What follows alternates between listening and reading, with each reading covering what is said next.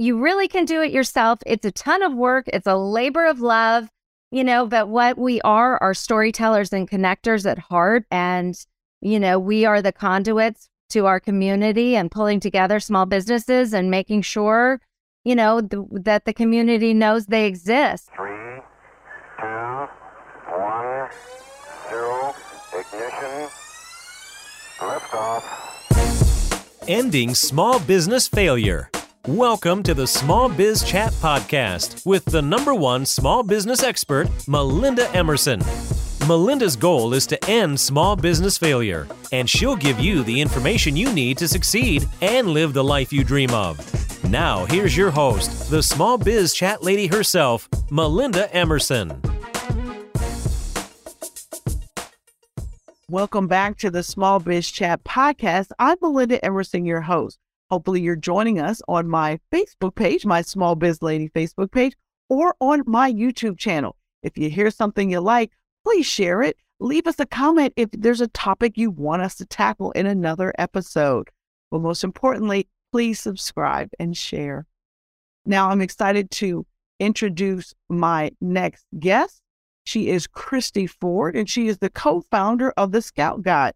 Christy started her career as a photographer and later moved to Charlottesville, opening George an antique and home store with her mother. As the business grew, Christy realized there was a lack of successful advertising opportunities for local small businesses and was driven to find a solution. So the Scout Guide was born. Today, she and her partner have more than 79 cities where their franchise publications have, have are printed and shared to support local business, the local business community. Christy leads creative direction and branding across the business. For more information, you can check out thescoutguide.com. Hi, Christy. Welcome to the Small Biz Chat podcast. Hi, thank you for having me. So, how did you? You seem like you're like a serial entrepreneur. How did you sort of like jump from business to business and finally landing on the Scout Guide? I know. I, I was born into an entrepreneurial family. Both parents had several businesses, and it was, I think, just in my blood. I was a photographer in New York City for years, moved to Charlottesville with my husband to start a family, and had the luck of starting a small business um, antique store in George with my mom.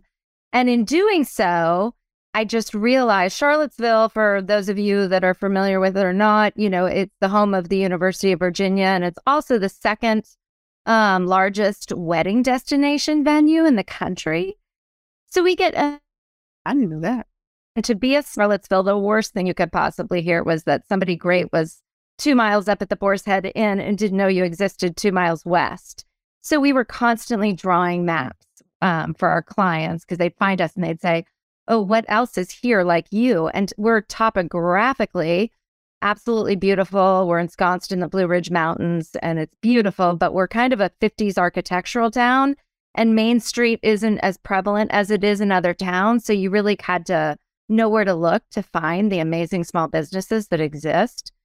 So a good friend of mine and, you know, my business partner, Susie Matheson, both mothers of three, and she was had started a blog that we all kind of were captivated with. She was like the girl about town that started supporting small businesses in our community. She was the one that was telling us about the art galleries to go see and how to support the local art and what we need we're missing in the restaurant world. And we were all just completely captivated by what she was doing and where she was going.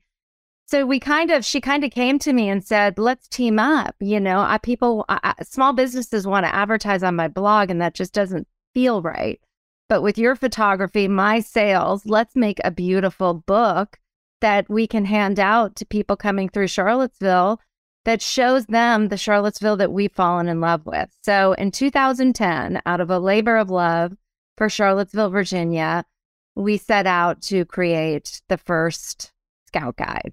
I said, if so, how long did you run the scout guide with your partner there in Charlottesville before you guys decided to franchise your concept?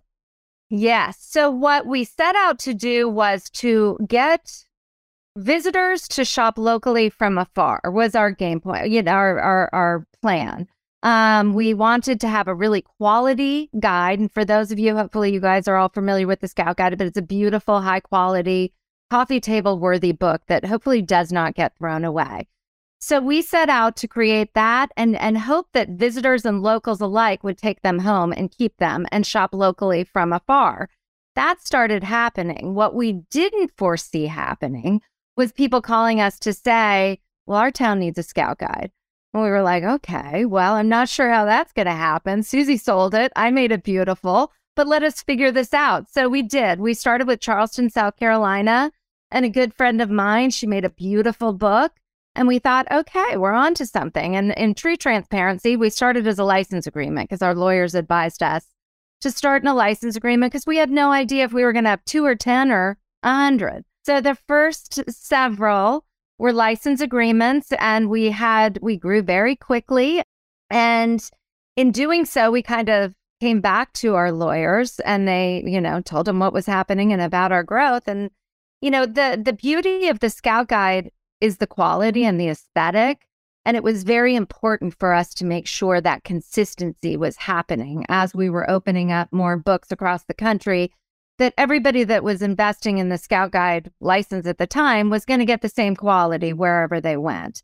So that's when we decided, with our lawyer's help, that we really were a franchise because we we were quite um, specific in the integrity of the product and what the outcome would be. And we offered a ton of support. So, yeah, we in 2013 had maybe um, 15 ish licensees that we converted over to franchisees. Um, and we currently have 79, as you said, across the country. So, how did you prepare? I mean, I, I you said that you had a lawyer, but did I mean, did you have a franchise consultant? Did you? I mean, like, who did you pull in too yep. because it's a lot of work to franchise a business. I've I've helped two other businesses franchise, so I know a little bit about this. But I I want you to tell us, you know, what what kind of team did you have? What kind of research did you do before you kind of did it? Yep. So what we didn't know was helpful because we had no idea what an undertaking starting a franchise system was. Uh, and basically, you know, uh, th- per the license agreement, we set up a model. It's a very simple model. The Scout Guide is all paid advertising. Typically, it's featuring the people we believe that communities are special because of the small businesses that make up the communities. So, the Scout Guide is a way of highlighting those faces and those places and what they're doing. So, we have had a very simple model, but when you go to franchise, it was very important that you basically shore up your foundation. And so, whereas we grew very quickly and we kind of, I know you're going to ask me, you know, the best business advice I've been given. And I'll say that the motto that Susie and I have kind of lived by since we started is just do it, the Nike motto. We just do it. So we found ourselves, you know, we were often running before we knew what we were creating. So we never sat down and said, let's create a franchise our lawyer said, okay, I think you're moving toward a franchise. Let's go. So we did have an amazing legal team. We had an amazing operations team at headquarters. And what we had to do was kind of pause growth and really sit down and look at what this operation looks like and how, what our business is. I mean, in detail, beyond detail. So we went from like a nine page license agreement to an 80 pound franchise agreement and there was trademarking involved. There you know we have a business manual that has all the operations. I mean it just we had to be so specific. And when i look back on it amazing. When you're in it you have to do it all at once. So it's incredibly overwhelming and daunting. But then you kind of have your your backbone and your foundation laid for you then to move forward and be free so this operations manual, did you write it yourself? Did you did you hire an HR person to help you? Like how did you do it? We did have HR, yes. I mean, we did beef up our team and to do it because it really it took a team to really build out 80 pages. I mean, the the legal team was amazing as well, but really we had to we had to cross the T's and dot the I's and we had to know all the particulars of the ins and outs of what the franchise system, how it operated, how we supported our trademarks. I mean, a million things that you don't think about. I feel like we were forced to create our business plan in the first couple years in in its entirety, whereas many people evolve with it. And it really, you know, I mean, we we it's still the backbone of our business. I mean, it, it is very much our creed. We can, you know, change in the operating um, manual. We can add addendums, but we are who we are, and that hasn't changed since 2013 when we were in, advised and franchise created. So, how do you screen people that call you up and say, "Hey, I'm interested in putting a scout guide in my town"? What you know? What is your criteria even for you know whether or not the people are a, a good fit for you? Yes. Well, good question. Um, and I think we've learned a lot over the last 13 years. In the beginning, we were so flattered that people even wanted to do it. We were like, yes, of course. Um, and we didn't really have the support. We were so new. It was just hard to know what type of support to offer, what questions to ask and vet. So we've learned a lot. We've been lucky in the sense that all of our growth has come to us organically. Every single franchisee we have has come to us. We have yet to crack the nut of knowing how to go after a particular market. So you know, I think the beauty in that is we have a conviction that we share. Everybody that comes to us has a passion for small businesses and wanting to bring the community together through the pages of the Scout Guide. But now, you know, I, I will say too, one bad franchisee is is as bad as 10 good ones. So you really, really want to be careful and vet. And we've gotten much better about asking the right questions and making sure we're as clear in our delivery of what our, our model is to understand what the ask is and make sure that they're up for the task. So I think through our training, through our, we've gotten better as a result in all ways. Mm-hmm. One last question um, before I go. What is the cost? If I wanted to start a, a I'm sure, I'm assuming there's a scout guide maybe in the town where I live, but if I wanted to come in and be a franchisee for you guys, what kind of upfront investment is that? Yes, it's a $50,000 upfront investment. That is the franchise fee. And so, yeah, that's where you start. And then it, and what's really nice, we, pardon?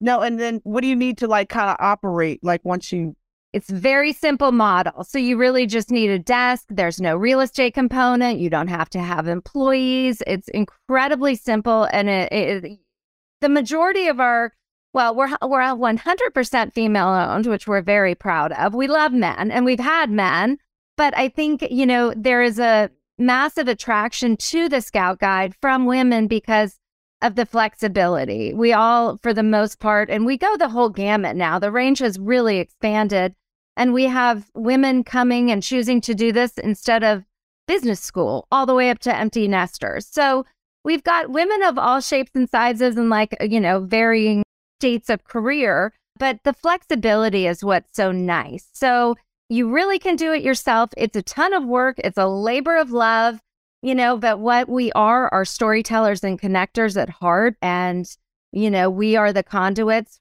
to our community and pulling together small businesses and making sure you know, the, that the community knows they exist. This all started when big boxes were coming on strong. And it was our effort to kind of combat the restoration hardwares and the targets and say, hey, you know, if we if we don't support our small businesses, we're going to become a really boring town. When Barnes and Noble, you could be in any Barnes and Noble across the country and think you were back in your own town. That was like really scary to us. Yeah. Yeah. No, I get it. I get it. And when we come right back, we're going to talk more about the pros and cons of franchising your small business. You're watching the Small Biz Chat podcast. We'll be right back. Are you ready to become a boss? Hi, I'm Melinda Emerson, Small Biz Lady. Click the button below and take my free boss quiz. This assessment will help you learn your entrepreneur type and find the right business model for you. Get this information about the number one asset in your business yeah, that's you. Welcome back to the Small Biz Chat podcast. I'm Melinda Emerson, Small Biz Lady, your host. Let's talk more with Christy Ford about how she franchised the Scout Guide. All right, Christy. So, what is the hardest thing about managing your franchise? You've got 79 franchisees. So, how, how hard is that? I think what is such an attractive thing about the Scout Guide is probably what makes running it the most difficult. And that is, we have 79 individual business owners that are making their own business choices. We have a model with which they, you know, build their business within, but they make different choices. So there's no one size fits all. You, and, and it's hard to be able to, you have women deciding to make a book of 150 pages and then somebody that wants to take the summer off and that doesn't care about making quite as big of a book. So it's all different bi- different business choices, all great and all important to them and we love that the Scout Guide offers the flexibility, but it makes it challenging to create opportunities and um, initiatives that and you have people at different levels. You know, they've owned the Scout Guide for three years or 10 years. So, you know, there's ever changing states of, of where people are at. And that makes it a challenge. It's a fun challenge. It's a lot of fun. And we learn from our veteran franchisees, but it's, you know, it, it's hard in that everybody is not doing the exact same thing. So the level of commitment can be a little a little different. And it's not so much commitment, it's just choice. It's just their their value proposition, their towns are different. And that's the beauty of the scout guide. Everybody's town is unique, so everybody kind of curtails it to their town. So it really is the beauty of the scout guide that you can do that and have that opportunity and still have the support of all the things that we do align and and do together as a brand, but yeah. So, what about your expansion plans? How many more franchises do you think you're going to open in 2023? You know, I, I think, you know, as long as the right people come along, we're excited to expand. I mean, we feel like every small town in America should have a scout guide. So, and, and that's how we see the brand expanding. You know, we want the brand to be a household um, name. I feel like we have a really unique publishing, advertising, publishing opportunity for small businesses, and we want to make sure that we cover all the small businesses and communities that we possibly could serve. Love it. Love it. Thank you so much, Christy. You have really provided some really interesting information. And, and I think that it's important for us to think about this because a lot of people may be sitting on a business they can franchise. Thank you all for joining me for this episode of the Small Biz Chat podcast. If you're ready to grow your business and you're looking to use email marketing, head over to Small Biz Lady University. I've got a great six week online course that'll put you in the right direction and start closing more sales right away. All right. I want to leave you all with this. You never lose in business. Either you win or you learn. I thank you for joining us, everybody. God bless.